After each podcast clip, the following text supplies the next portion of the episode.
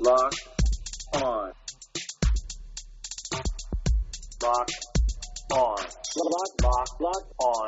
Lock, lock, lock on. Lock, lock on Cowboys. Lock on Cowboys. Welcome back to the Locked On Cowboys podcast, part of the Locked On Podcast Network. Thank you for tuning in. I am your host, Marcus Mosher. You can follow me on Twitter at Marcus underscore Mosher. And joining me today, as always, is Landon McCool. You can check him out on Twitter at McCoolBCB. You can also listen to him on the Best Coast Boys podcast. Landon, the NFL Scouting Combine is here. How are you doing today, buddy? Well, we, we've gotten the deluge of numbers and, and weights and measurements and arm lengths and wingspans and hand sizes and Sure. kind of Everything. sorting through all of that and seeing if any of it makes any difference. But uh, yeah, it's I mean we're not going to be shy or you know short of uh, information for the next few days. That's for sure. Yeah, absolutely not. Uh, this it's weird. I, this is one of my favorite days though because I like the the anticipation of the combine coming up. We're getting some numbers rolling. It's like in. Christmas Eve, kinda. got- It's like- like- it. yeah. Re- it really is. Yeah, it's just that we're we're getting right to it. Um, I want to go ahead and talk about some of the notes and some of the measurements from earlier Mm-hmm. today. Uh, let's go ahead and start here. Uh, who was some of your biggest maybe winners or losers or you know, most surprising people from the weigh-ins on Monday, which featured the quarterbacks, wide receivers, and tight ends uh, all walking across the stage? Well, it seems like uh, you know some of the guys who you know won won the weigh in, as they say. Um, Mm-hmm. And I, Which doesn't really No, matter too no. much, right? This is the most overrated thing Totally. ever, but we enjoy Yeah. it. Um, I would say Brandon Aiyuk was a pretty big winner. I mean, I think everyone's been That's talking about how, how his, he looks and came in with an 80 inch wingspan, which was huge for sure. Uh, it sounds like Tee Higgins uh, didn't really have anything specifically amazing about what he what he did, but he came Yeah, in looking yeah. really good. Um, you know, you know, I, I think the things that you know, just kind of some more mu- mundane stuff, like just Jerry Jeudy. I, I thought, you know, coming in at, at 6'1", over 190 pounds, you know, he looks kind of slight at times. So Mm-hmm. I, I wanted to make sure that he actually was over kind of that 190 threshold because, you know, Yeah, him and CeeDee Lamb are about the same Yeah. size, which is kind of surprising. yeah, and, and it's funny because like, you know, being over six one, I mean, I feel like he he needs to be uh, over 190 pounds, just because I mean, otherwise you're just too slight. Like you could really get yourself. And just it, when I saw that come in, and then I saw CeeDee Lamb's numbers come in, I was very surprised to see. Yeah, exactly. Like I think. Lamb's got like a you know quarter of an inch or maybe a little bit more uh, of, of uh, it looks like a half inch on him, but only like five pounds. You know, so they are very similarly sized. So I thought that was uh, very interesting. Uh, you know, Henry Ruggs coming in with with bigger hands than we thought. I think both Ruggs and Reagor coming in slightly smaller than uh, you know the the numbers we have on them. But Well, that's well, shorter. yeah. We should we should say that shorter than what we Yeah. thought because Reagor came in at 206 pounds, which that's about 10 pounds heavier than what he was listed at. Sure. uh, during the season. and that's also yeah i mean it's just those guys always end up getting their their stuff adjusted because you know that's Sure. two inches shorter than we thought on Reagor, and it's an inch and a half Yep. shorter than we thought on Ruggs, and Ruggs is probably about ten pounds lighter than what we anticipated. Uh, but again, you know it's it's interesting too because you know the the weight thing to me is always it's always kind of suspect at the combine because everyone's just paying it either paying attention to the weight and so like there's someone who's in there kind of trying to hit a weight target so they're it's almost like a show uh, and then there's guys like Ruggs I think that are slimming down because they're trying to like you know fly off the end of the 40 you know so well, that's why I think Reagor coming in at that's 206 interesting is so interesting, yeah that's right? odd uh, we'll, we'll see let's see what uh, I mean he's still still supposed to run a low 4-3 so let's see what he does. But I- I think that those are the guys that really stuck out. We talked about uh, Stephen Sullivan from LSU. Oh yeah. I mean, goodness gracious, that guy has a lot to work with. That's uh, that's appealing. I, you know, I think he had. Let me see if I can pull it up. But he, ha- I got it uh, right here. please. 6'5", two, 6'5", 248, 10 inch hands, 35 and a half inch arms, 85 inch wingspan. 85 inch wings, wingspan and 35 and 3 eighths arms for a tight end. Like Just that's incredible. an offensive tackle. Like, you Oh, know, yeah. I mean, you, you put 10, 100 pounds on this dude, and he, he's a first round offensive tackle. I mean, so I, I think I looked at mock draftable the other day, and I think there was only two offensive linemen in the scouting combine history that have a bigger wingspan than what Stephen Sullivan that's has. just nuts, man. You know, It's, inc- it's incredible. So I mean that that looks like a guy who I think you know can eventually uh, come in and, and and you know maybe develop into something just because he's got uh, quite a, a set of tools to say the least. Uh, and then I guess the, how about go ahead. Say, how about Hunter That's Bryant? the guy I was just going to go to last. Uh, that was that was my last thing. I, I thought you know him coming in at 6'2", 248. He's got big hands, uh, nice wingspan. I I I, mean, I, I, if anything, it makes me feel better about Hunter Bryant. I think he's. Mm, oh, I think uh, he, he- his uh, weighing in like this will kind of help his stock a little bit. Uh, you know, he's let's see let's see how he runs. But I, I you know, I like his game. Um, you know, I think some people had issues with his size. To see how he come in, he, he looks like he came in weighing just like pretty normal for a you know a move tight end. So uh, I'm interested to see if he tears up the combines to see what he does. Yeah, so a lot of people were concerned about him maybe being in the 230s Mm-hmm. uh, during the season. Here's a list of some players that he weighs more at the, or more than at the combine.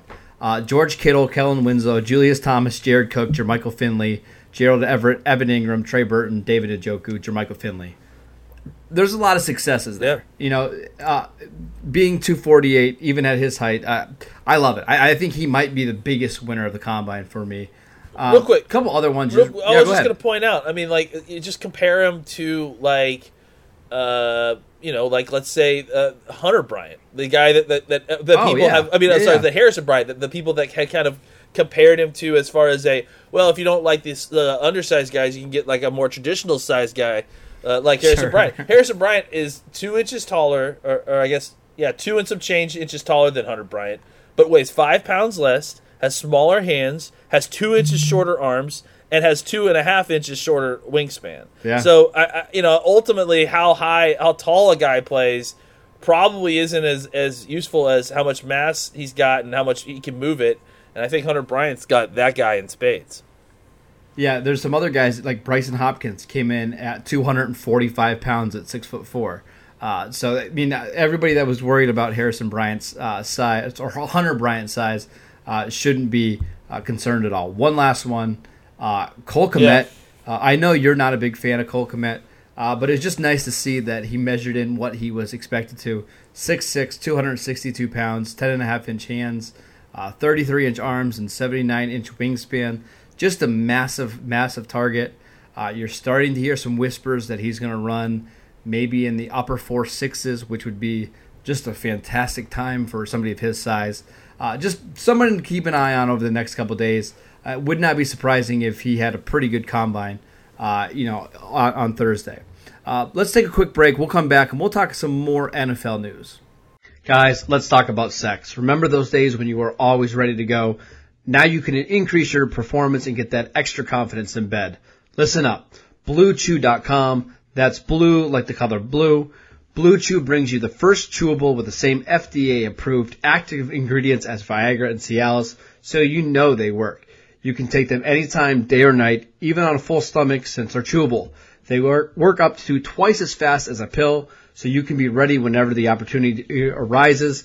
Now, this isn't just for guys who can't perform. It's for any guys who want en- extra function to enhance their performance in the bedroom.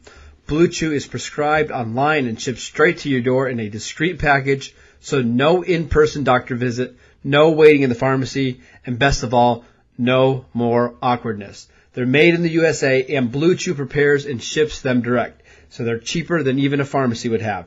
Right now, we have a special offer, offer for our listeners.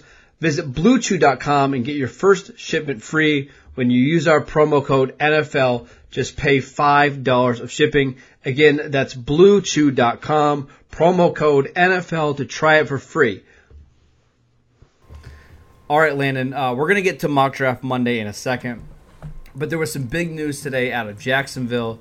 Uh, the Jaguars have decided to decline Marcell Dareus, their defensive tackle's player option, uh, which was about a $20 million cap savings for Jacksonville. Uh, Dareus is still a pretty good player. If you look at Jacksonville's run splits last year when he was in the game and not in the game, It's pretty dramatic.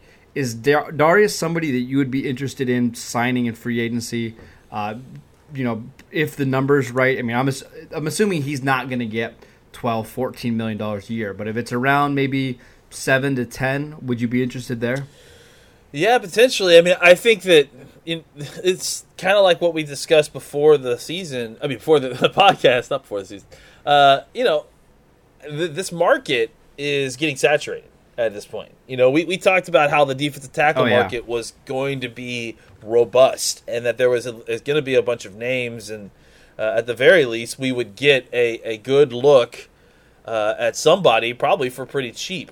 The more that guys like Marcell Dareus and, and some of these other guys who are on bigger contracts, who may not be quite finished yet, but are you know maybe not worth the. Uh, I don't know what his number was, but it was something crazy, wasn't it? It was like, if- like over. I thought it was like close to twenty million or something. They saved Yeah, twenty million in the cap or something like that by cutting him. So there's going to be these guys who uh, you know who start kind of popping onto the list even more, and there's not going to be enough money for all these guys. I mean, I, I just, No, I mean, I, I mean. I think everyone's going to get signed, but not everyone is going to get signed to you know life changing huge contracts. So I, I do think that what that means for the Cowboys is that shopping will be good. I, I think that you know that there will be. Uh, like I said, still there, there'll still be probably two or three of these guys who, uh, you know, will uh, because they're young, because they have had, had big seasons previously, they'll get big money. But then once that second wave starts, you'll still find guys who are, you know, probably considered to be top tier defensive tackles still available. And and I think Marcell Dareus is one of those guys who, you know, you're not really sure exactly it, what his market is going to be. I think a lot of it's going to be dictated by what's available. But I think Yeah. that he, I mean, Yeah. the, the opportunity to sign him at a discounted rate is is something that could be there and something the Cowboys should be interested in. Yeah, so this is a bad way to judge uh, Dareus because he's more of a you know nose tackle, one technique. Uh, but look at his sack totals over the last couple of years: 2015, two sacks; 2016, three sacks; 2017, one sack; 2018, one sack; 2019, half a sack. I, I, I just can't see somebody like Dareus, who's had some injuries over the last couple of years, getting a ton of money in free agency. But if the Cowboys are trying to, to value shop and find some bargains, I, I don't think it would be the worst thing in the world to take a, a, a one year deal on a Marcell Dar- Dareus and have him be your one technique, and then uh, you know maybe find another three technique, you know, in free agency or maybe late in the draft. Uh, That wouldn't be the worst option, right? Yeah, I mean, listen. Once J- Chris Jones and DJ Reader and Javon Hargrave and Leonard Williams and Michael Pierce and uh, uh, you know Jarran Reed and uh, th- once those guys get their money, right? Then then Mike Daniels, uh, N- Ndamukong Suh, uh, Mar- Marcell Dareus, Timmy Jernigan. And Okay, where- where does that all, all these guys? Well, that these are all part of that second wave, right? They're they're all going to have to fight for what's left on the contracts. I just don't know that there's a lot of big money there. So some of these guys are going to take cheaper deals than they would if half these defensive tackles were in the market in the free agency. Well, that's where I wonder if the Cowboys' best option wouldn't be just to re-sign Maliek Collins. Because again, you named how many different defensive tackles there, and Maliek Collins. I mean, I like him, but he's pretty clearly, you know, at the bottom of that list. Wouldn't it just be better off to to re-sign Collins on a one year one year deal? You already know what he can do in your system.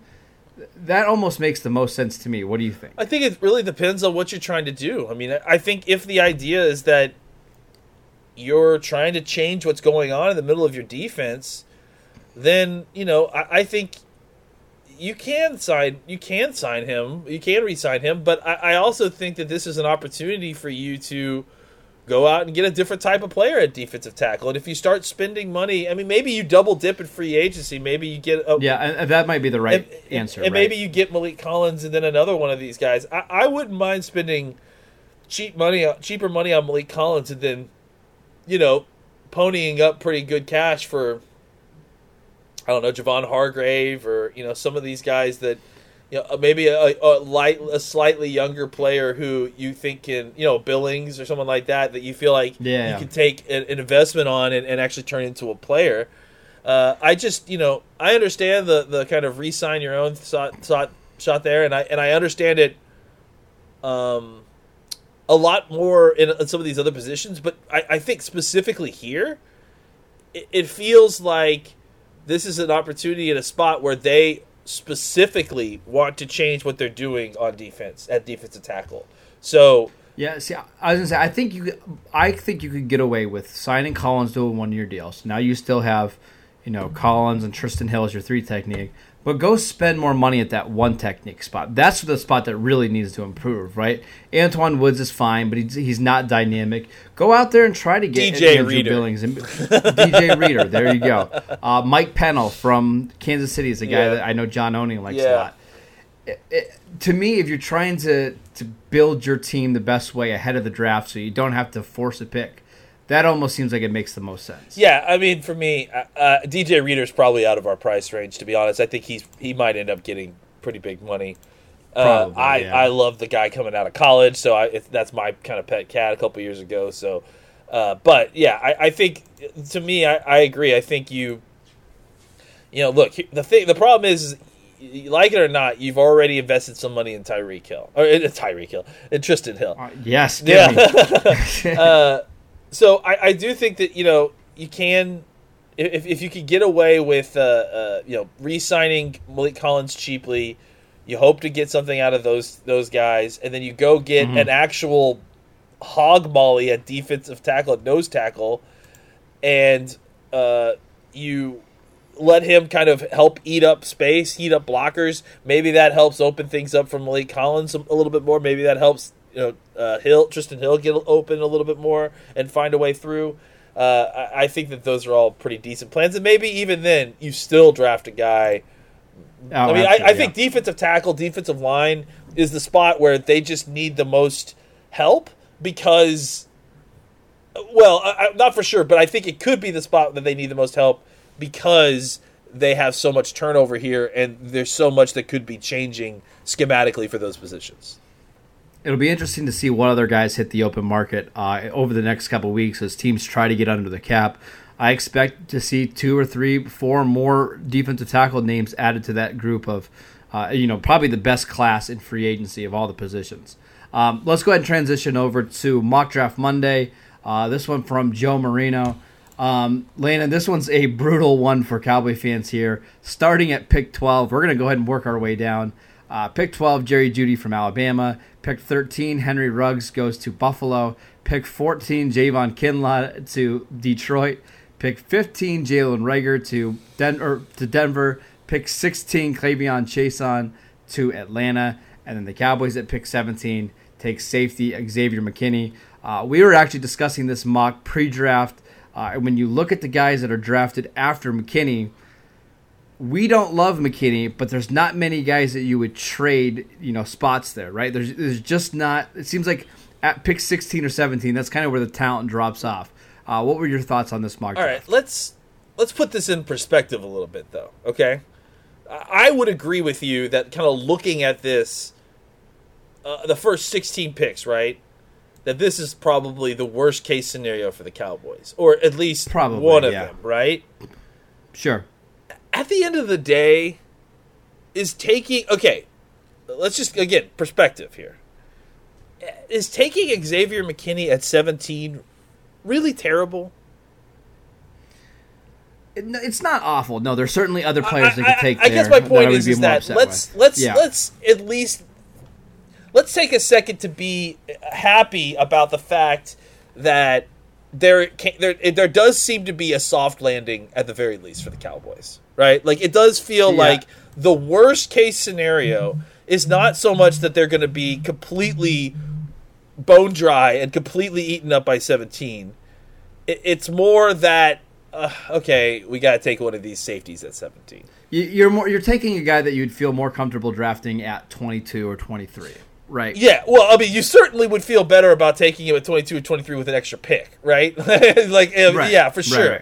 But I guess my point is that I agree.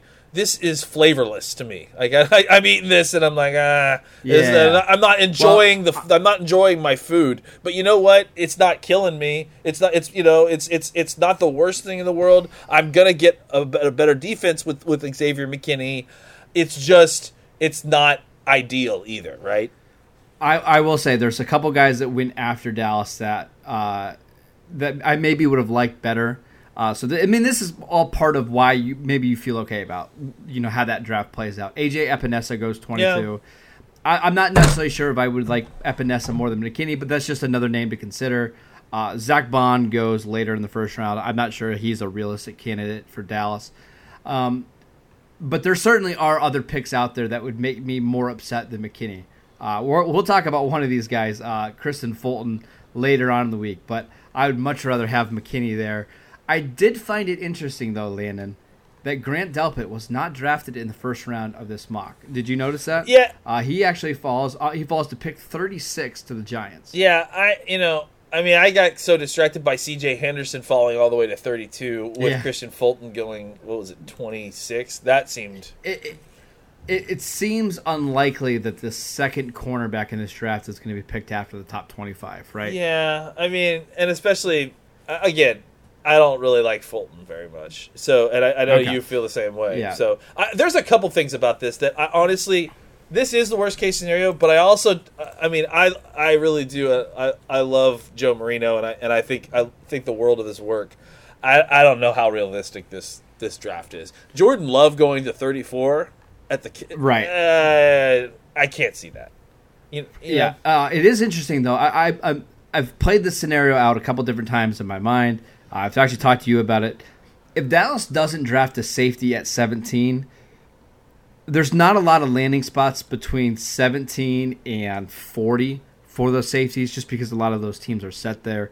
Uh, so if you don't draft a McKinney or a Delpit at 17, how likely is it that one of those guys falls to, you know, maybe the top part of the second round, or maybe even in the middle part of the second round where you could go get them? Because if I'm taking, let's say, for instance, the Dallas drafts Epenesa at 17 instead, you could make a pretty good case that maybe Delpit or McKinney fall to 35, and then you could go make a trade for one of those guys. Is that something you would consider there? Yeah, I mean the funny thing about this specific draft too is that I'm still looking around, but did you see where uh where Winfield went? Because I think Uh, he did not go in the top two yeah, rounds. so I mean for me, I'm taking Winfield at 51 Well, over AJ Ter- Terrell. I mean for sure, right? Like there's been some whispers that Winfield's not going to test all that well here at the combine.